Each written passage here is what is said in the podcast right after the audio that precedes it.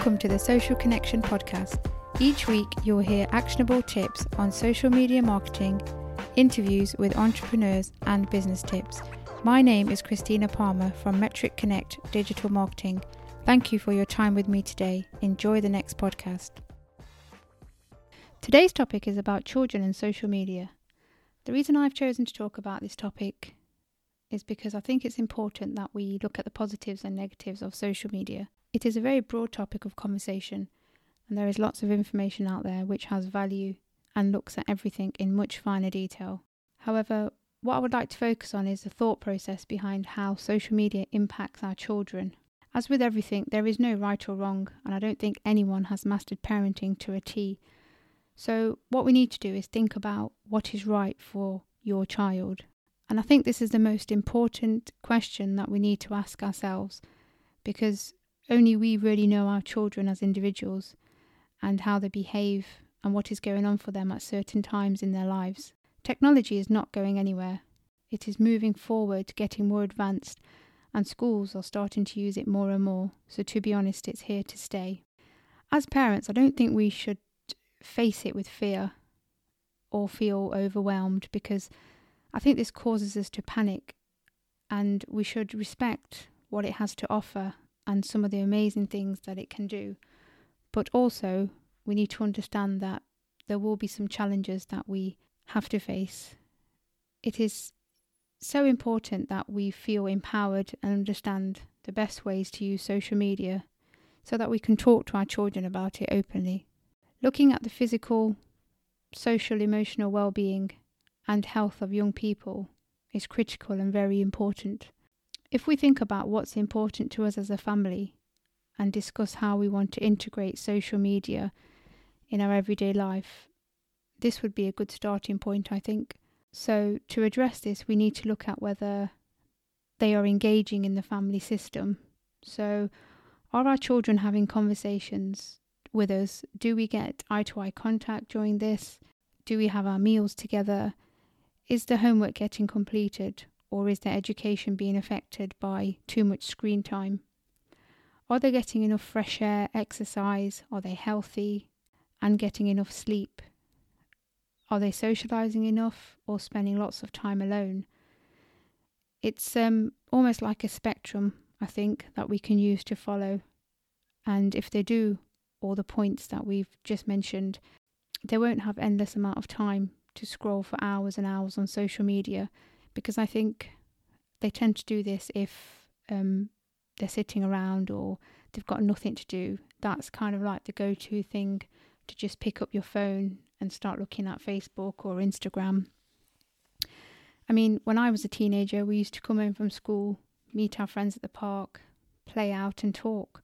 But these days, kids go straight to their gadgets and use them as a tool to keep in touch with their friends which is a good way to build relationships and bond, but I think it needs to have its limitations. And also, if you have um, children of different ages, just like they have different appetites and personalities, they will all use their socials differently as well. Older children will want to see what their friends are up to and where they are on platforms such as Instagram or Facebook, whereas younger children like mine would just happily watch YouTube. There are positive and negative effects of social media.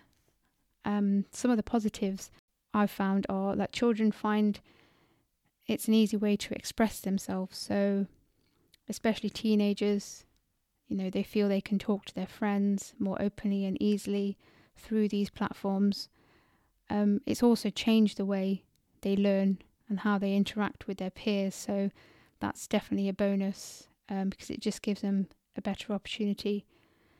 It's a good way to keep connected with people who have similar interests and hobbies.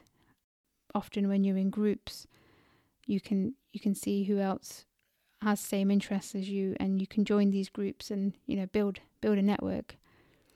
Um, it keeps children up to date with things that are happening around the world, um, and builds their general knowledge. I feel because they're a lot more aware, whereas when we were younger, it was a case of watching everything on the telly or hearing it through the radio, whereas now all this information is quickly available on these devices and all these different platforms. However, besides the positive things, there are also negative things that come with this, and children can be negatively impacted by their own social media use. It can lead to cyberbullying, social anxiety, depression, and um, often exposure to content that is not um, really appropriate. So, the negative effects of it are that it's an addiction, really. Children are constantly checking their social sites or watching videos, and I think most of the time they've always got their phone or their iPad in their hand and they're always looking at this.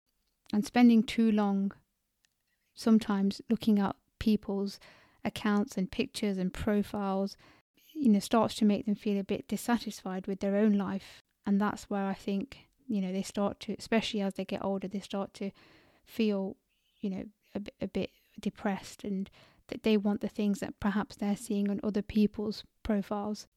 A big one is that it affects some people's mental health. So that is a very negative thing, unfortunately, which um, has to be dealt with in certain ways.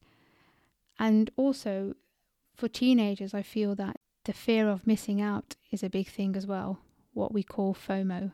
If often friends have um, invited other friends and not, you know, not somebody, then when they see all this on social media, you know, they start to feel upset or not not very happy the fact that they're, they're not there. So it starts to play on their mind. So and also the type of content because obviously it's open to everybody. So people are allowed to put whatever type of content they want out there. And again this isn't always what we want our children to see. And unfortunately it's out of our hands. So if this you know is seen by our children, they may ask questions and then we have to try and give the answers. So that is a negative side because it's out of our control. Some some other stats which I've found to do with social media and negative effects is that 13% of children feel lonely because of it, 11% feel depressed, and 15% feel worse about themselves. All in all, I think it's just about finding the right balance and engaging with our children to ensure that we're all happy with the way in which we will use social media in our lives. Beneath all of this, the questions we as parents um, really ask ourselves um, is is this healthy? Is this normal? And most of all, is my child going to be okay? Because they are exposed to so much, and obviously, we always want to protect them. So, um, those are the questions that run through our minds. So, um, I guess some tips to help, which we could put in place, um, is to have designated times every day where perhaps as a family we all shut down our devices and fully engage in face to face contact um, so our children are learning verbally, you know, realizing the, the importance of communication. And also, I think giving our children our full attention. So I, I'm I'm one to do this as well. But when they're talking to us, um, we need to try and perhaps not glance at our phone or put it down and just give them our full attention. Also, setting clear and firm boundaries. So when we do give our children their phone or I, you know, we must we must specify that this needs to be shut off an hour before bedtime, or you know, restrict how much time we allow them to be on it. And as a parent, I don't think we'll ever stop um, monitoring the social media use that our children have just to make sure that you know we're comfortable with it and they're using it in a healthy manner. So i'd always recommend that that's something that we continue to keep an eye on.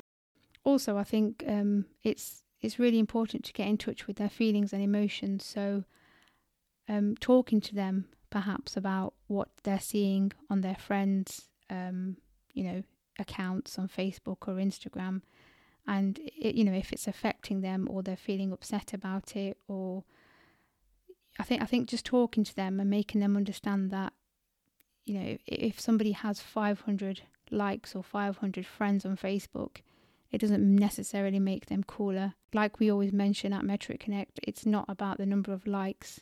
It's um it's about what you're putting out there and the importance and the information that you're giving to people. So so talking to children because often when you're at that age you, you do feel like you want to be like your peers and seeing stuff like that can can lead to anxiety. I think addressing all these points and making sure that um, your child is okay. So regular contact and and um, talking to them is is very good and key. I think.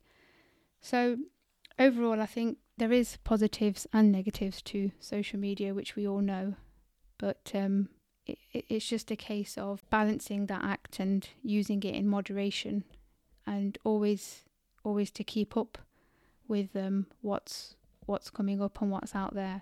I mean, like Snapchat, TikTok, there's so many different platforms. So it is hard to keep track of all of them, especially when the youngsters know a lot more.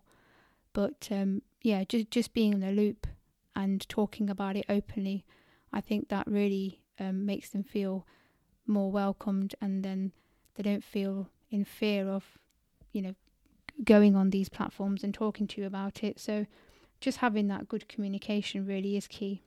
I hope you found this podcast useful. And if you do have any questions, please feel free to DM me. I am Kristina Parmar from Metric Connect. Thank you for your time with me today.